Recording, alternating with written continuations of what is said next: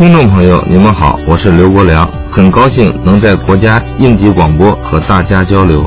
不知道大家有没有关注2015年4月11号发生在北京的大屯路隧道飙车案？两个年轻人开豪车飙车相撞，最终都因为危险驾驶罪被判刑。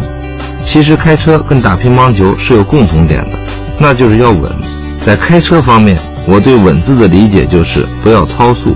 因为超速开车会让人视野变窄，遇到紧急情况时候，影响人的判断力和反应速度。而且车速越快，刹车需要的距离就越长，出事的概率也越高。尤其弯道超速更是危险。